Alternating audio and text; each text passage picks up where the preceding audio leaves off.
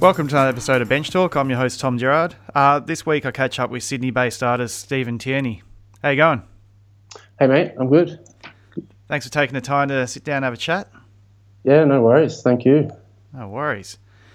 Um, yeah, I haven't uh, interviewed a lot of people from Sydney, so it's good to get you on the show. Um, yeah, yeah. I, like I remember you uh, from back in the '90s, like from the skate scene.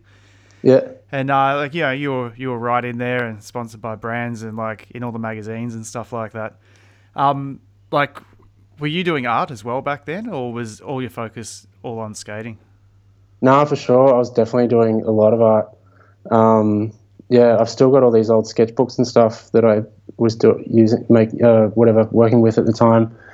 But yeah, I mean, obviously, I was I was drawing on my board, like the same with every other skater. You know what I mean? I was like drawing on my boards, got my Posca pens and making art on my grip tape or whatever.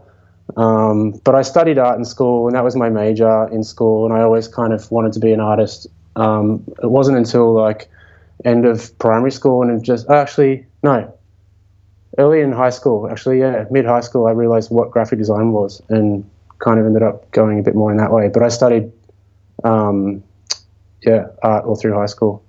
Yeah. And like, there seems to be a lot of skaters who have um, crossed over into art as well. Like, yeah, of course. You know, like we've, we've got a lot of friends who have all done it, and you know, then you just look at the what's happening in, around the world. There's a lot, lot of crossovers there. Do you think there's a like a pretty strong link between um like skateboarding, surfing, and you know those um sort of solo sports and creativity?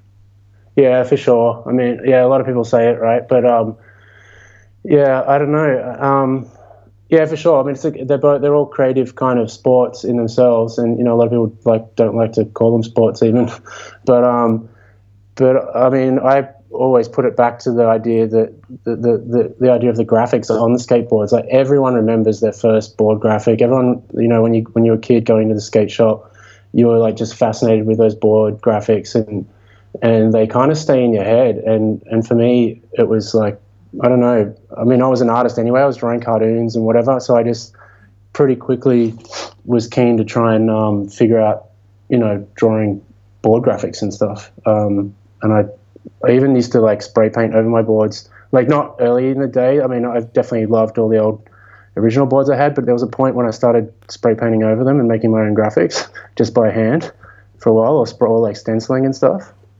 Yeah, yeah. I was um I was working for a distribution company in um in London. They were distributing uh, Zoo York boards, like back in the early two thousands. They had yeah. heaps of brands, but uh, like a whole pallet of boards showed up, and they'd um and they'd like dip them all white, but they forgot to screen the graphics on, so right. they couldn't sell them. So um, yeah, for a few years there, I was like making my own graphics and just skating my own pro models, if you know what I mean. yeah, right. No, exactly the same. Yeah, it was. It's cool. Yeah. Yeah. So um, you mentioned that you uh you studied art. Did you go to art school as well? Um, yeah, I went to like a private college or like a, a design college in Sydney. A bit like um, I don't know what's in Melbourne. Is it like Shillington College or something, or like um, or like there's one in Sydney called Billy Blue, but it wasn't like university. It was like um, it was a college set up. It doesn't actually exist anymore, but it was called Sydney Graphics College, and that was just in the city in Ultimo. And I basically like yeah, when I finished high school, I mean I studied art in high school and majored in art or whatever, but um, yeah, I had I mean, I wanted to be an artist, but then somehow I don't know how I really figured out about graphic design, but somehow I got into it, and I, maybe it was from like designing boards because I was actually designing boards in like when I was in year eleven and year twelve, and um, and not even with a computer, like literally like hand drawn, even the text and stuff, or like that let that that letter set stuff. Um, and then yeah, so I yeah, so I studied um, at this um, this college in, in, in Sydney in the city. Yep. That was like a two year, three year degree. Okay, and like what sort of stuff did you learn? Was it was it also design and art? Like, so it wasn't yeah. just painting and stuff. It was like computer stuff as well. Yeah, well, I mean, we, I was like in the generation where it was the first round. It was literally, I'm pretty sure I learned on the first release of Photoshop and Illustrator, and um, I think the year or maybe the year before me, or the two, the, maybe the two years before me, they didn't even have computers. Um, so this is like 94, 95. Um, and so what we were learning, yeah, Illustrator and Photoshop and QuarkXPress or whatever. That was the text-based document um, program. And but also, yeah, there was like creative kind of thinking um, and illustration, which was with like um, an amazing lecturer who really kind of was pretty life changing for me. Who was Peter Bowditch. He's a pretty famous Australian artist, um, and he actually taught a lot of people at that time. Um, so for me, that was different. I mean, we studied, we had people come in and teach us graphic design and, you know, learning how to use Illustrator and Photoshop programs, but then also how to design, you know, logos and book magazines or whatever. But then there was also life drawing, illustration, kind of like, yeah, this creative thinking kind of class that was all based around a bit more of the psychology of design, which was really, really great, I reckon. Mm. Yeah, I studied in um like I started a bit later. I had a few careers before uh, I went to graphic design. But yeah. um, even in 2004, when like that's when I started studying, and it was like you know computers were well and truly in the industry by then, mm. but they were still teaching everything by hand, which I thought was pretty cool. Yeah, that's great. Yeah, and then the, um, the computer side of things was more about how to um, output a file and you know mm. set set up things for print. You know, so you could actually get your artwork done. But then like there was a lot of it was all um, you know, you just had to learn how to do compositions with, um, yeah, you know, cutting out shapes and, and blocks of text and then like laying them all out on a board and making, you know, yeah. getting having like five different, you know, five or ten different uh, layouts of it with this, using the same elements, if you know what I mean. Yeah, totally. Yeah, I remember kind of doing similar stuff like that. Mm.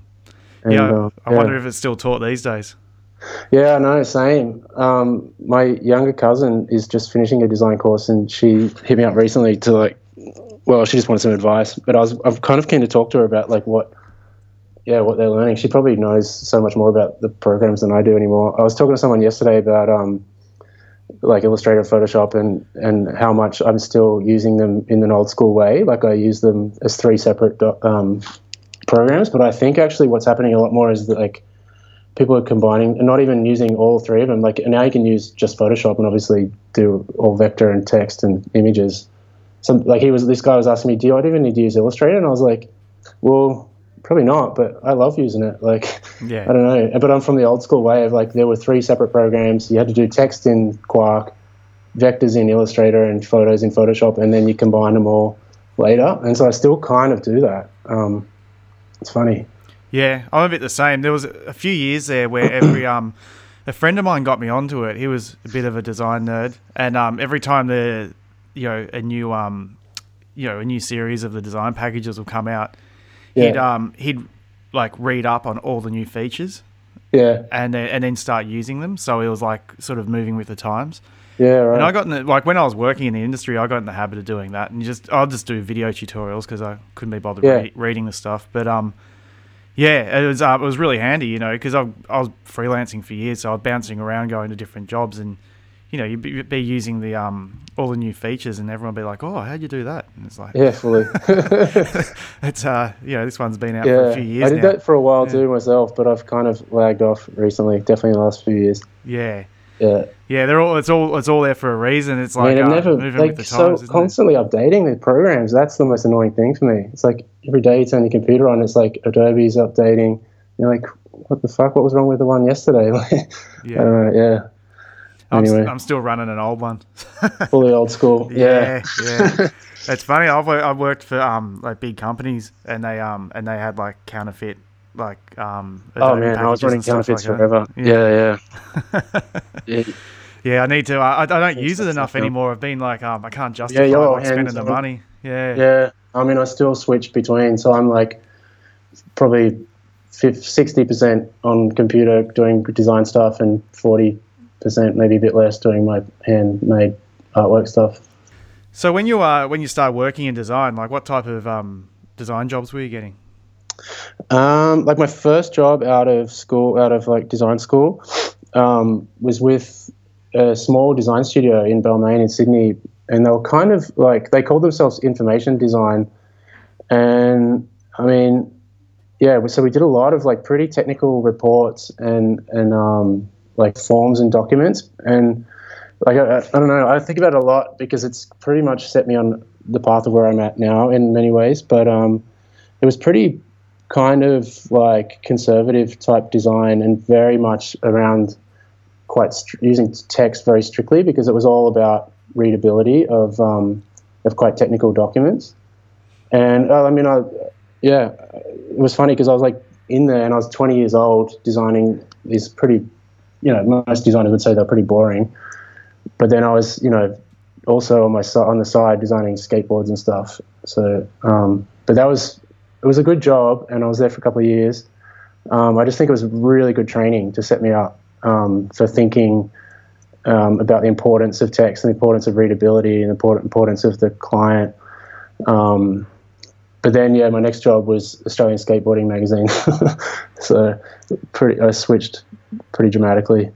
And then I worked in magazines for years after that, like for about from about um, so when was this like 90, 98, 99, I was working for a publishing company that did Australian skateboarding mag and like all the surf mags like tracks and waves and, and um, bunch of like outdoor kind of action sports mags. And so I was there for a long time between a couple of publishing companies until about 2008. And then I went completely freelance. And since then I've been pretty much working for myself.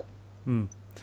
Yeah, even um, like laying out that info design stuff that you were you were saying at the beginning. Yeah. That's, that's like pretty handy skills to have because you know, like when you're working for yourself or something, it's not they're not the sort of things you're going to teach yourself mm. unless you really have to. But um, mm. but when it comes down to you know you know using uh using only text to get information across, it's um exactly it's a pretty important skill to have.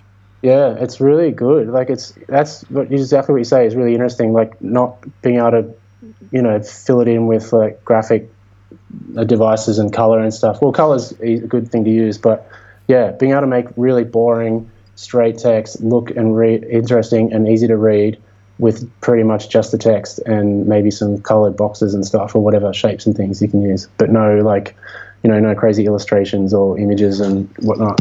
Yeah. So yeah, I think it's a really good skill to have. Yeah, I bet you were wrapped having the um like the the you know the skate graphics on the side and stuff. Totally, man. Yeah, I mean, I was at that exactly that time. I was you know sponsored by Omni and skating heaps. Um, it must have been pretty funny because I was in an office with all pretty much middle-aged women. There was only one other man, and and me, like this twenty-year-old skater with like my '90s baggy jeans and Converse, and I'd skate into the work. I think they loved me. Like they thought I was really kind of eccentric and and brought a lot of flair to the office or whatever because they were it was a pretty conservative um, design uh, space. So, uh, but I enjoyed it. It was it was actually just a great training ground. You know what I mean? Like a great, and I still think about it. It's funny. Like even when I'm designing, I still think back to the things they taught me when I'm working with text, um, which is really cool. What's um what's like a key thing just off the top of your head uh, well, there was this woman. Well, there was a woman that, like, because I design, I still design a lot of reports now. I mean, we can talk about it, but I, I work for the UN a lot now, and um, so I'm working with big chunks of pretty boring text, and uh, just about like making helping text be readable and how where you break lines of text because I think a lot of designers probably don't even think about that. Where it's like you just put text in a box, and you just you might just let it flow, but you like thinking about when a sentence is read reading and whether you bring if there's an and in between two words you know bringing things down. And i'm sure a lot of designers do think about it but i'm sure it's sometimes not. And it's just about yeah things like that. I'm thinking yeah i've always this woman was sandy i'm always like what would sandy do in this situation? Like and i'm trying to think about how that yeah how that text would have been um, and even sometimes rewriting text to shorten it um, yeah making things simpler and easier to read yeah, stuff like that. Yeah. So in um in 2011, um, you quit all your design work and went to live in Cambodia. Like what? Like mm. what hmm. sparked the idea to go do that? Um, I was completely well, a few things, but I was really over the design industry and Sydney in general.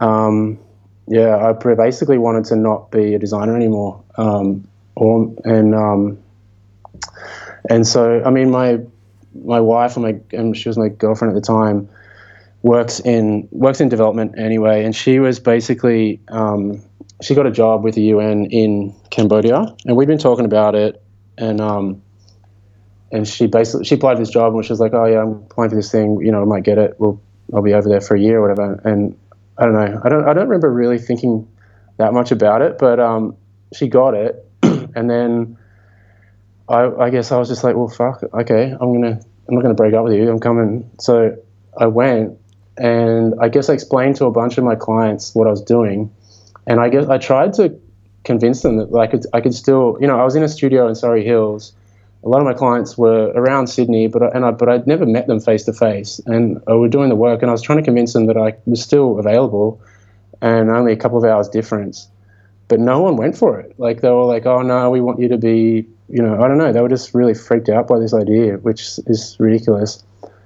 So anyway, I just went, and um, she was like, "Look, I'll support you financially," and and and I mean, she had a um, you know, obviously rent's cheap there and life's cheap there. So I just arrived, and um, yeah. But actually, before I went, I looked into some volunteering options, and I ended up finding like the perfect volunteer option, which was with um, this organization called Skateistan. So I was I was full time with them, like volunteering, but uh, I wasn't getting paid by anyone else doing much else. Yeah. Yeah. That's a good way to. Um, I think it's good just to jump into these things, isn't it? You never know what's uh, what's yeah. at the other end for you. Yeah.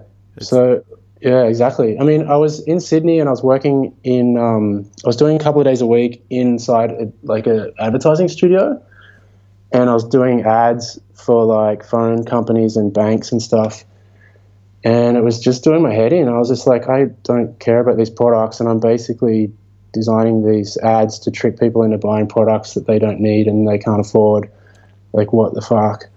Mm-hmm. And and um, here I've got this opportunity to go try something different, um, break out of it and whatever. And so I just took it. And I mean, obviously, I, I was really lucky that she, you know, was supporting me and um, and you know, it wasn't it wasn't like I just went off and had nothing. But um, but it was pretty freaky at first, and I guess because I'm very work focused, it was a bit strange because I was I feel um, you know, I don't know, you're probably the same, but like artists, like when you're really focused on your work all the time, when you're not working, you feel like you're kind of don't know what you're doing. Yeah, you feel like you're drifting um, or something, or yeah, like what's, what's yeah, going on like with my life, your life kind of thing. Yeah.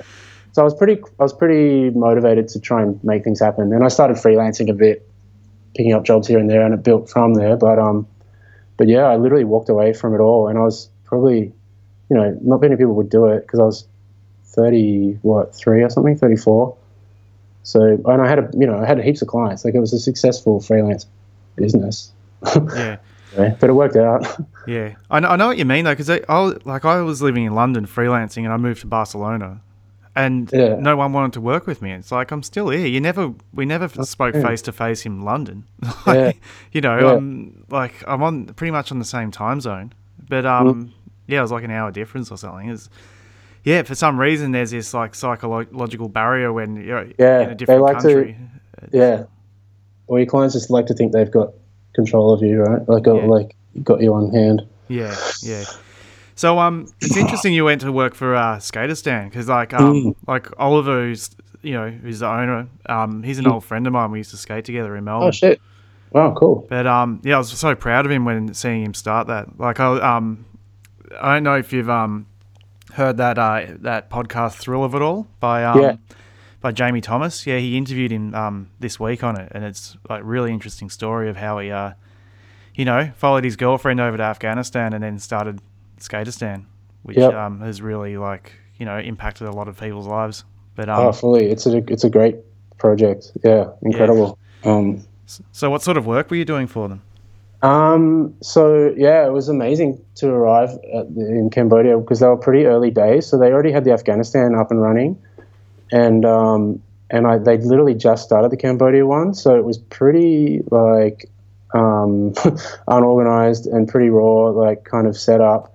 And they didn't really know what they were doing. Um, so it was just literally like this crazy French dude who was the manager, and um, and me and then this other a German volunteer came a few weeks after, or maybe a month after I'd started.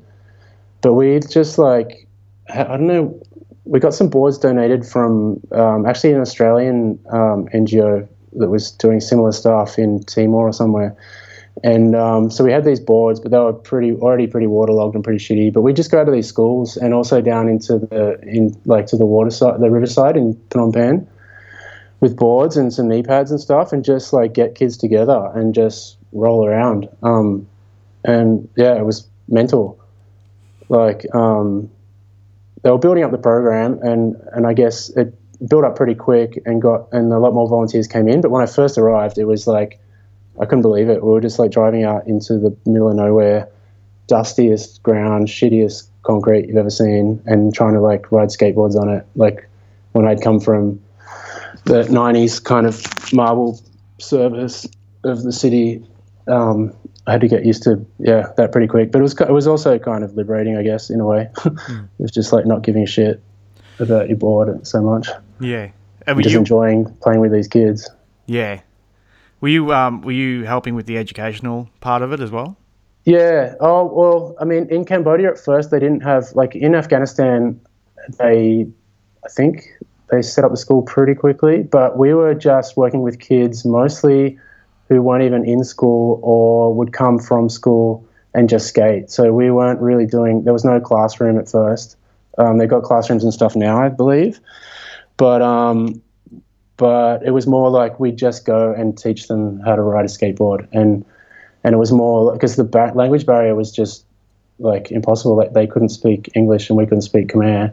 Um, we got some young khmer people in pretty quickly but um, but yeah it was like literally just that whole like that raw idea of the international language of skateboarding. Like here i'm on this board tic-tacking around and trying to ollie here you, go, you have a go. And then they get on it. And it was just more about like getting smiles on their faces and getting them off the streets because they were working in the streets and you know working in the um, garbage dumps and stuff. And and in that way it was just more about like um, giving them something you know better to do than than yeah just living on the street. Yeah. Um, so yeah the education thing came in a little bit later i guess. In terms of if you mean like by education by like more schooling side of it yeah. But yeah, I mean, we were just we were just getting him on boards like for a couple of hours a day, just to kind of basically, yeah, give him some something fun to do for a few hours. Mm. Yeah, because after like we're hearing what um Ollie says about it, it's like um, you know, you get you get them into skating and it puts a smile mm. on their hmm. faces and then starts uh, you know, making them have to do like a couple of hours of schooling before they're allowed mm. to ride the skateboards. Yeah. yeah. So it's, it's like pretty good, like educate them. Yeah. Yeah, it was. Oh, for sure, it's an incredible program. Like, it's really, it's brilliant, and it's obviously got a lot of popularity and um, in terms of like funding and people interested in it, funding it. So it's, I mean, it's just, it's a great, it's a very different approach for youth um, development. Um, yeah, it's pretty much like, yeah, couldn't have failed really. Yeah, it's, it's, brilliant. Yeah, no, good. And it's good to hear that you are, you know, you've helped out with it. I've donated yeah, money, but that's about it. I feel like, yeah so much, yeah, it's so cool what's happening. Oh man, it's incredible. And I, like, I was actually literally back there the other week. I was in Cambodia two weeks ago um, for some other reasons, but also obviously to catch up with old friends. And I went down there, and there's a girl who's like the leader of the group now, like a young Khmer girl. And she's when I was there, she was the first kind of um, like employee, I guess, like Khmer employee but she was like a young DJ, like MC or something. Like she was super cool. She was like 19 or something, 18 or 19 at the time. Um, and I mean, she was obviously she could attract the kids really easily, quickly because she was just ultra cool and like into all this cool music and break beating, break dancing and stuff. And um, but she'd never ridden a skateboard, so literally, like I was me and this other guy Rory were probably the first people to like hand her a skateboard and get her riding. But now, man, she rips. Like, it's really cool to go back and see that because mm-hmm. um, she's I don't know if I don't know I don't know if this is I heard them talking the other day. I don't know if this is real, but they were talking about taking her to to meet someone to talk about the Olympics. So I don't know if she's maybe going to be representing Cambodia in the Olympics, but I don't. It sounded like that's what they were talking about. But that would be that would be pretty damn cool. Yeah, totally. Yeah. Well, people, uh, you know, you just get them started, and so many things can happen to it. Because um, Fully yeah, like in the interview I heard the other day, like Ollie was saying that he um, you know, some guy in Afghanistan who was like pretty much in rags and he was hmm. uneducated mm. and all that sort of stuff, and um, through the Skateistan program. He's turned into the you know the best skater in Afghanistan, and he's also um he's just mm. got a mm. law degree. Yeah, wow. Oh man, it's yeah, it's definitely incredible how that can work that way. Yeah. Yeah. Anyway, moving on though. Um, mm. so in uh in uh 2013, you decided to um to move to Mexico. Um, mm. what was the motivation behind that move? Um, again, kind of my partner, but um, like she'd studied in Mexico years before, and we'd always talked about going there. Like I think Cambodia was a bit of a like a random one. She just applied for a bunch of jobs in a bunch of countries, and I think even Latin America was a, a choice. But she happened to get the one in Cambodia, so we did that. But we both kind of wanted to go to Mexico, and I'd been there with her traveling, and enjoyed it, and it's and it was just seemed super cool and interesting. And I actually did an artist residency there um, at some point. I think before we went to Cambodia, actually in 2000 and early 2011 I did like a month artist residency in, in Puebla in Mexico with this, um, yeah, with an artist residency space. And I kept in contact with them and they opened up this new space in Oaxaca, which is a city in South Mexico that I want, we basically wanted to live in. And so I applied for this job of, um, of running the residency space and I got the job.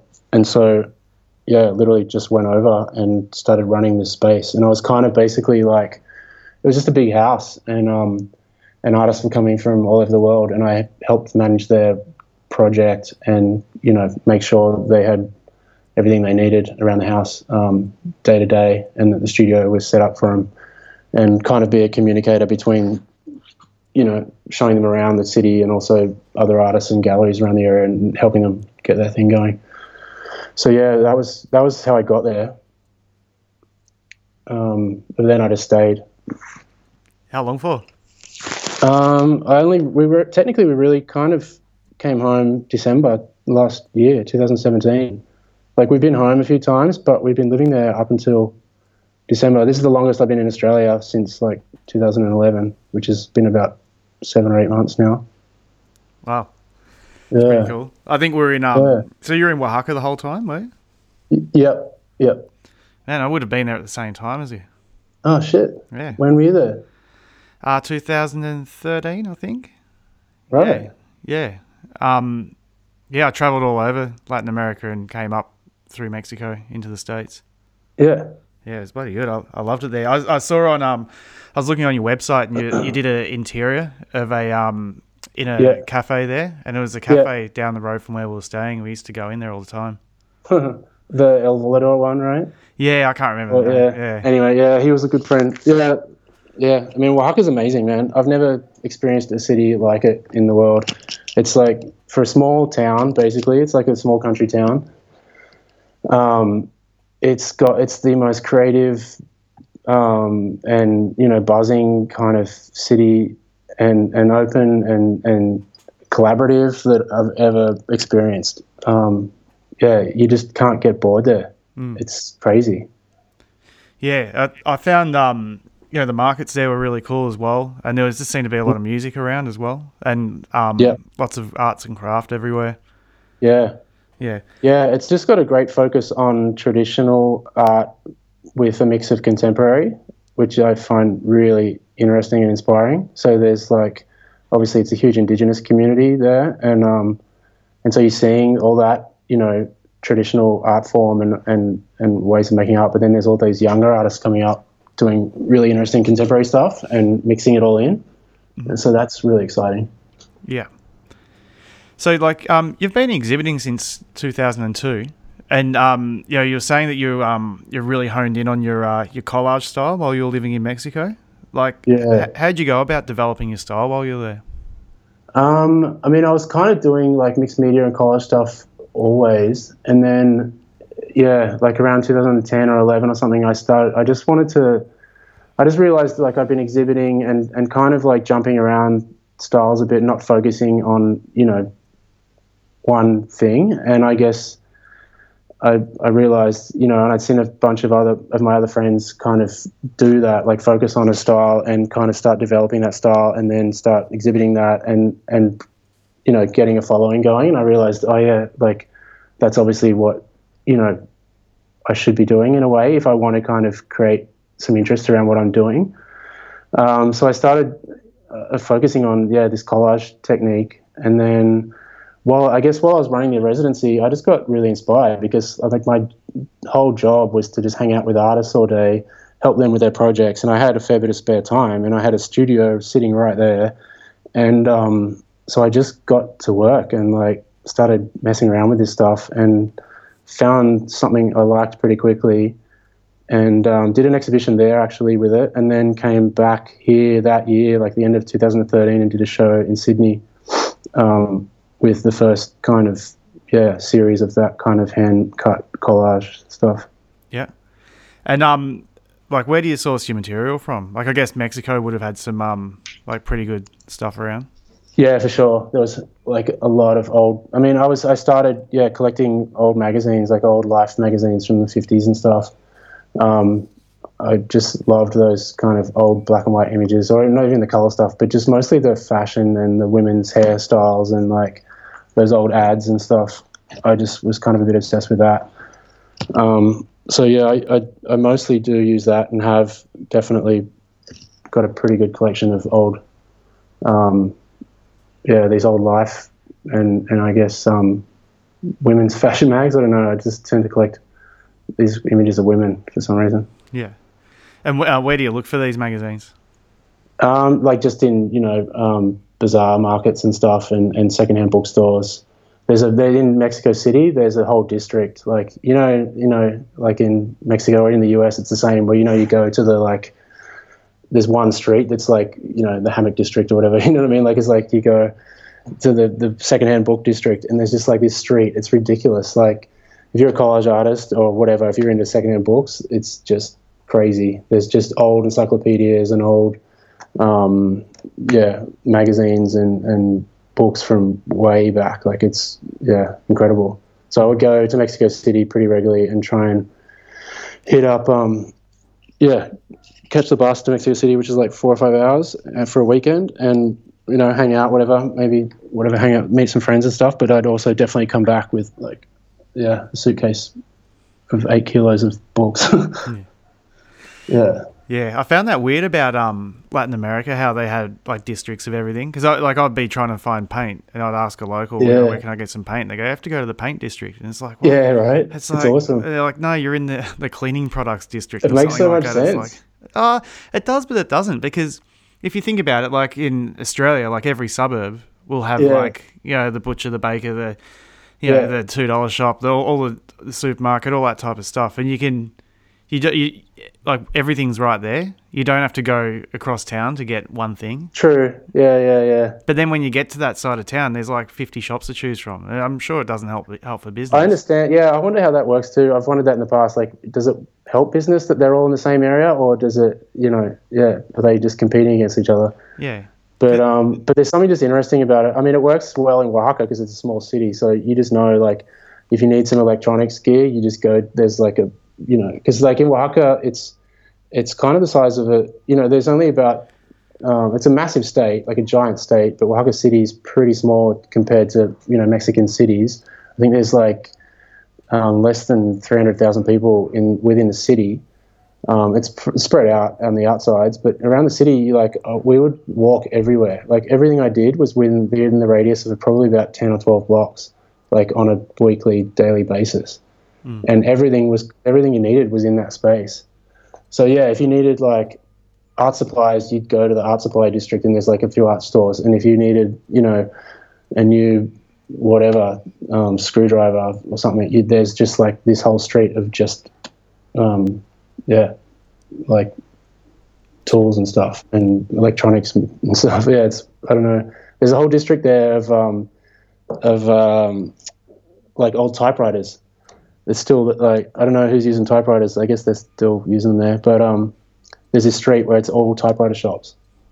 Wow, it's kind of cool. I like walking down it. It's like yeah, yeah. So being that you use um like you source all old material for your um collages, like I guess the um the decline in printed media like hasn't affected your artwork at all. Um, no, because I don't use new stuff. Like, um, and I mean, my ideas have changed a little bit more recently. I've started kind of shooting some of my own things, but but in in terms of like using magazine material, I guess there's a concern that maybe those old magazines will run out at some point because they're not reprinting them. Obviously, they're just old magazines. And I guess secondly, I I've noticed sometimes um, I've seen other people's work, and I I see other people using you know who have found the same magazine and have used the same image. But um, but in terms of like yeah, I purposely don't use new like current magazines because I didn't want to um, people to kind of associate my artwork with something that they, you know, especially because like if I bought fashion mags and I know a lot of collage artists who do it, um, I would immediately start thinking of those ads that those models were in, and if I recognize them. Whereas for me, I want the characters that I'm using to not really be associated with something because I'm trying to create like a um, like an emotional or kind of or a story within that artwork. So I don't want people to look at it and be like, oh, that's this model from you know Vogue magazine, and I, I want it just to be like a person or or a shape. Yeah. So yeah. So I don't know. I mean, old magazines, yeah, they're gonna people are gonna run out at some point. um, There's a lot of history though. You know. Yeah, it's cool. Actually, when I first started doing it, I used to scan them in and um, and do it a bit digitally because I, I loved the magazines a lot and I kind of thought they were pretty collectible. But then at one point I was just like, no, stuff it. I'm going to start cutting them up. Um, and a few people, yeah, I think a few people like see these mags like, whoa, this is like, you know, the JFK. Um, when you know, I've got all these life magazines from really important moments in time, like the JFK shooting. I've got like that life magazine, and I've cut it up, and or other ones like, yeah, that probably would be collectibles to some people, but I don't know. I'm just yeah. I feel I feel that adds to the value of your art though, doesn't it? Well, yeah, hopefully. you know, know if that actually translates, but yeah, no, for sure. Well, um, it's like, but even again with that kind of stuff, like if it's like a JFK issue, I wouldn't use the picture of him. Uh, if I want to represent a man, an image, like uh, as soon as you use someone that people recognize, like it it changes the whole idea of the work um, for me anyway, because I'm trying to create these images that are that you don't relate back to what the where the images come from at all. Yeah, but I feel that it um that it does add to the value of your art because you what you're using is like um you know collectible like mm. magazines as your uh, as your medium, if you know what I mean. Like even yeah. though you're not using the recognizable images out of it, but it's like you know, like I've got some nice paper in the studio, and it's like forty bucks a sheet, and it's mm. like I know that um, you know, I don't want to do do something on some recycled reflex paper. I prefer to use yeah. the uh, expensive stuff to make. You know, it's it's my job as an artist to in, increase the value of, of that paper. If you mm. know what I mean. So uh, definitely, I, I feel that it's your duty as well, like to um, use, you know, really, like, you know, you sort you spend the time sourcing the imagery, and it's like mm. you're using that hard to find imagery to um, you know, and increase the value of it with your artwork.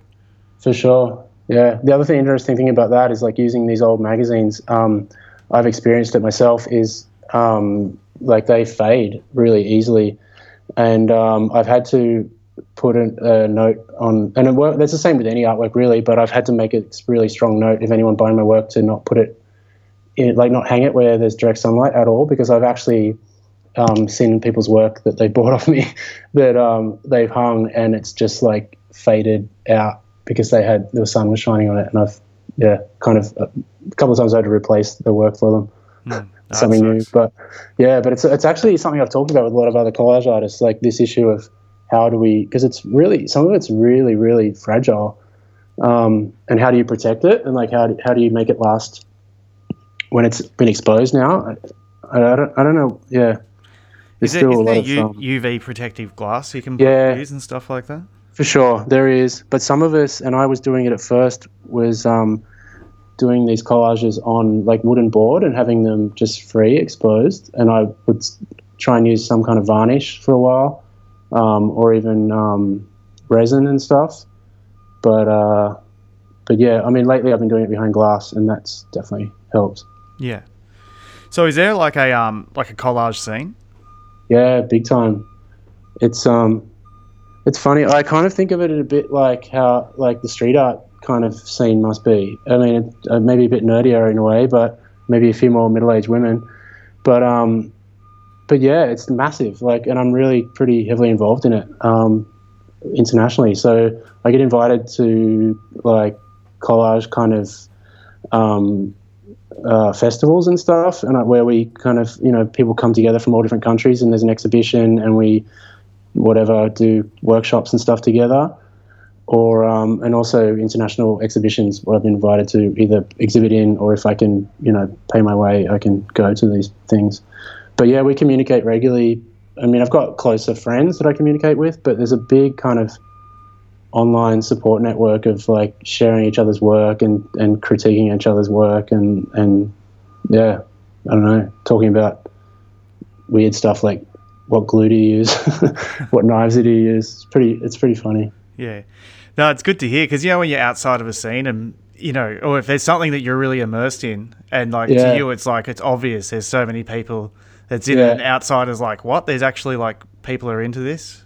You, yeah. You know, not not knocking collage at all, but just people are shocked that you know, like I don't know, even graffiti and stuff like that. It's like, what you oh, guys oh, all sure. like sort of know each other, and it's like, yeah, yeah, yeah. No, I mean, I'm aware of that scene because I've got a lot of friends in that scene as well. So that's why I kind of can relate it similarly. Like when I think about you know all those guys, like Brad Eastman is a good friend of mine, and and he's constantly doing those festivals where they get together and just paint some walls around the city, and they're obviously just all hanging out and talking about you know whatever but it's like it's the same thing. And i know they're all sharing each other's work and whatever. It's like um, and collaborating on walls and stuff. Like we do that with collage. Like we'll get together with um, you know a bunch of artists sometimes and we'll you know you would do these things where you like start a collage and then hand it to someone else and then they'll kind of finish it or, or even pass it right around and people are collaborating on works with that in that way. So like yeah it's it's interesting. There's really cool stuff happening but um, yeah, like a couple of guys have published books where they, you know, get a bunch of artists to do work, send it. You know, I might do an art, start an artwork, send it to the US. This other guy finishes it, and then other people, and then it all comes together, and they make a book of like these collaborative collage pieces. Um, yeah. Yeah, I was going to ask you about the um, like the the mural work. You've done like interiors and stuff, and I saw there was a wall you did with um, Broken Fingaz from uh, from yeah. Israel, which is pretty cool. Yeah, yeah, that was fun. That was in Cambodia mm-hmm. when I was there. That was one of the first kind of collage walls I did. That kind of got me going and thinking about the idea because um, I was there and the Broken Fingaz crew came in to this, this Tiger Translate festival thing that used to they used to do everywhere. And I got asked just because I was like, I don't know, I was probably one of the only artists foreign artists around the city at the time. Can I get involved in this mural? And I like, and I was like, shit, I haven't really done anything. And I was doing this collage stuff at the time, and um, so I came up. Yeah, I just kind of came. Like, I mean, obviously, I thought paste up is the best way to do it. So I just kind of started messing around with it and did it, and then it led me to doing other ones. Mm-hmm. Cool. So, um, so you've got an exhibition coming up at China Heights Gallery in Sydney. Like, can you tell me a bit about that?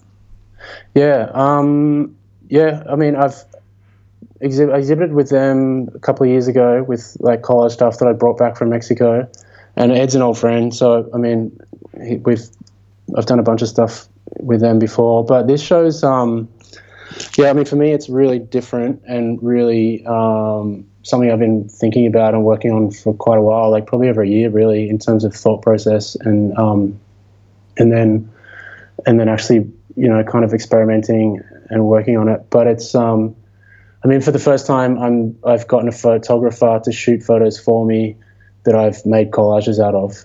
Um, so that's the main big difference. The second main big difference is the photos um, are of me, which um, I'm interested to see um, if people pick up on that because they have been collaged pretty heavily so that you wouldn't really recognize the person, which is the idea I don't want people to, which comes back again to you know my original way of working. Um, I want to I want to create like a an atmosphere or kind of like a feeling, but without um, you kind of thinking back to something. I mean, people will recognize me in it who know me, I guess, but that's not the point. But um, yeah, so it's going to be pretty confronting for myself and maybe a few people, but it's um, yeah, it's something I've kind of been working on for a while. So I got this photographer named Tanya Buchner to shoot photos, and and I'm doing bigger scale and it's black and white. Um, so yeah, it's quite different for me. I'm looking forward to seeing the photos. With um, with like being that all the images are of yourself, you can um, I guess you you can if you need a certain angle or whatever, you can reshoot them and mm. keep working, eh? Yeah, for sure. I mean, I originally wanted to thought about using a model, but um, mostly because you know I was just like, well, actually, I think I originally thought of using a model first off, but when I talked to well the photographer, but also talked to a bunch of other people about because um, I definitely a lot of my artworks are pretty personal, and and even when I was creating them using other images like from magazines, I was always trying to create these images that spoke from within me or whatever and were kind of almost self portraits sometimes, but obviously weren't images of me. So it just made sense to kind of, if I wanted to express these feelings or these like um, these ideas, that um, it wouldn't, it just wouldn't come out as strong or as powerful if it wasn't, if it was someone else. Um, and it worked really well. Um, so yeah, it's the ideas. Yeah, it took me a while to get over the idea of using photos of myself, but um, but now I think it's actually really powerful. Like it, I think it works really well. Good work. It's uh, I know what it's like. You know, even just me starting this podcast and talking to the microphone. still, yeah. two years later, it's, it's still bricking it every episode. For me, yeah, yeah, it is weird feeling, but I don't know. I thought back to how many artists do self-portrait artwork and and use themselves in their work so much. I was just like, oh, just get over it and do it.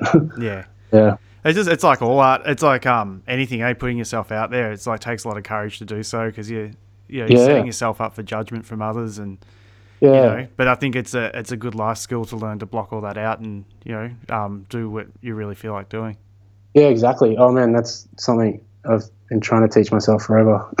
is like don't worry about what people think. Do do that thing. Yeah, I think the more you more you uh you put yourself out there, the easier it gets.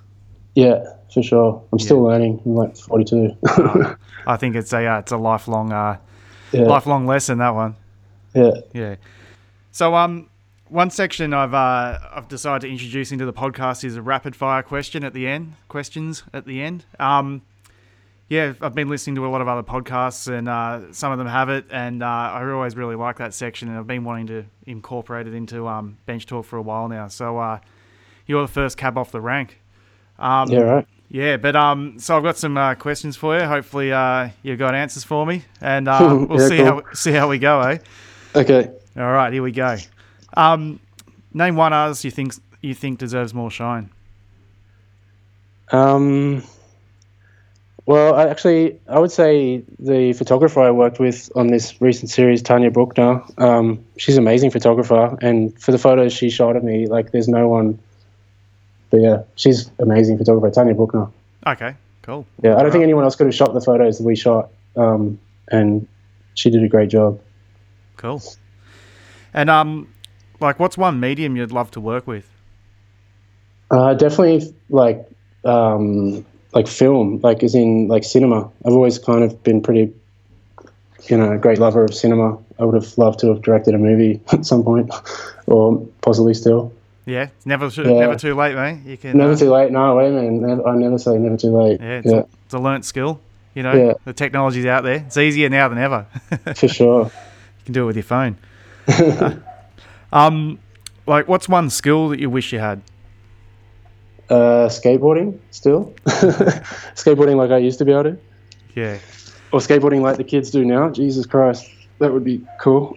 Yeah, You're yeah. telling me. You're telling me. and uh, who's your favourite artist? Um, yeah, I've said this a lot, but Nick Cave, just across the board, yep. in every way, musically, lyrically, yeah. Yep. Yeah. He's a good Very inspiring. Yeah. Um, what advice would you give your younger self? Um, yeah, kind of what we were just saying. Like, um, don't be afraid to do those weird things you wanted to do, those weird projects. Like be weirder. yeah, be weirder. Don't be afraid to be weird.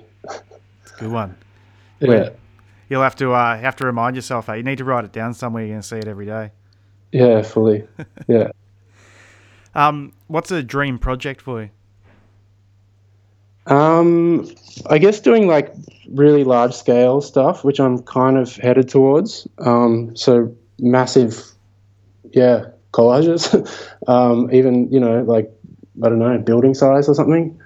Um, or you know, like I guess you know the way street artists work on buildings, but maybe something that's that's not art on a wall. It's like um, I don't know. I'm headed towards. I can. I'm feeling like I'm headed towards large scale um, assemblage or collage in some way. Um, see what happens. But that would be something like that would be cool. Yeah, totally.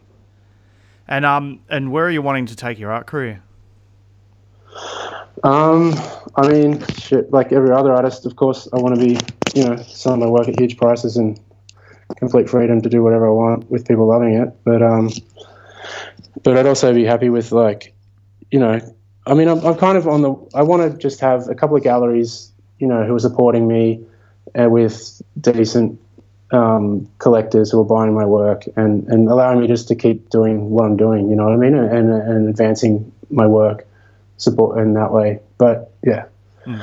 So I mean, that would that would that's a that's a probably achievable goal. Um, and in fact, I probably should have done it years ago, but I, I don't know why I haven't.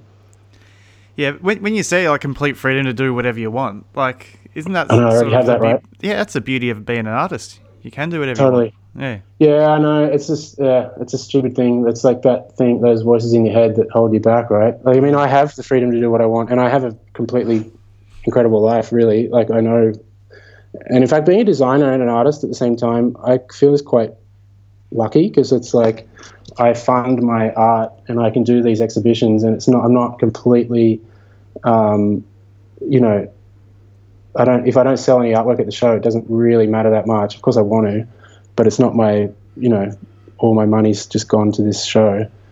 But um, but yeah, I'd like to be, I guess, more focused on just doing the art work. Yeah. Even though I still love my design work at the same time. I don't know.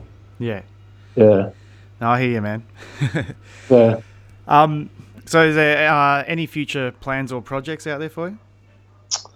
Um, well, I guess after I do this show, I'm, I'm going to actually go back to Mexico in August for a couple of months, and I probably will try. I'm already talking to some people there about getting a gallery in Mexico City and doing like like using the same materials, probably the same show, but like new artworks. I won't use the same works, but um, so I probably will do an exhibition later this year in Mexico with a similar theme and and as this show I'm doing in China Heights. But um, yeah, that'd be the main thing I, am aware of. But I want to do, like I said, I want to do something really big scale at some point. Um, and I'm trying to figure out who to talk to about that. And, and I'll, i mean, it'll happen if I've got it in my head. Things usually happen. Yeah. So that, see. That's the spirit. yeah. so what, like, um, what's the date of your uh, exhibition? Yeah, it's in a couple of weeks actually. It's on the 27th of July. It opens. Cool. Yeah. And actually, there's another guy, Brooklyn Whelan, who's exhibiting at the same time. He's an old friend. Um, so that'd be cool. Cool. He's got he's got the big room, and I got the small room. yeah, that'll be fun. Nice one. I've got a. Yeah. have got a. I may as well plug it as well. I've got a solo show opening uh, on the 27th as well. In, oh uh, shit! Awesome. Yeah, yeah, in Tokyo. Oh wow. Uh, if anyone's going to be in Tokyo, uh, come to Ruka Gallery. It's uh, I'll be there. oh wow, cool man. So yeah. Enjoy. Yeah. But, yeah, um, congrats. It's a big date for all of us. It is. Yeah, yeah. it's a big month. Yeah. Yeah. yeah. Um, you also mentioned that you had some uh, some boards coming out, like some uh, like no, sorry, it was like the re-release of some old boards you did. Yeah, we're. Um, I've been talking with old like some old friends like Al Boglio and those guys at Time Skateboards. So they're they're actually um, re-releasing like um, their old graphics. That I don't know, not sure if they're doing them on like the old sizes, but he hit me up a few weeks ago to get the original graphics, and funnily enough, I still had them like digitally. Um, at, at, some point, I moved them from floppy disks to uh, to hard drives, and so I sent him them all. And yeah, if anyone's seen the new Slam magazine, they, I think they've got an ad on the back cover, um, like a teaser ad, and so so it should be happening. I am pretty sure they're going to put them all out. And, and I used to do majority of their graphics back in the back in the nineties. Cool. So it'll be cool to see all that stuff come back. yeah, yeah. It's definitely a big '90s revival at the moment, hey? It is. It is. It's uh, it's funny. It's like it was, you know, it's it's but you know, being you know that we were like I don't know in our teens and twenties and that in the nineties, it's Yeah. um it's funny to uh, see it all come back as like the fashions and everything. It's like retro. Yeah, Yeah. yeah, it's it's retro and I look back and it's like, oh man, like you see photos of you wearing certain stuff and it's like, oh man, like can't believe I used to wear that shit and then Oh, you know, now it's back in fashion. Fully. Yeah. There's skaters getting around wearing stuff that we used to wear, and it's just it's a trip to see. yeah, yeah. Yeah. But the funny thing is, is I, I see them wearing it now and go, man, be careful, don't get too many photos taken wearing that stuff. You're gonna regret Yeah, it down the track. They haven't gone quite as baggy as we used to go. They Nah. haven't gone the like size 48 fat man jeans yet. we used to, yeah. Yeah, But anyway, that's no cool. worries. So, um, where's the best place for people to see your work online? Uh, oh, for sure, Instagram. Um, yeah. that's where I post What- very what- regularly. What's your handle on it? Uh, Steve double underscore Tierney. Yep. Cool. Yeah. All right. Well, thanks, Steve. It's uh, it's really good to catch up with you. Thanks, man. It was, that was great. Yeah, no worries.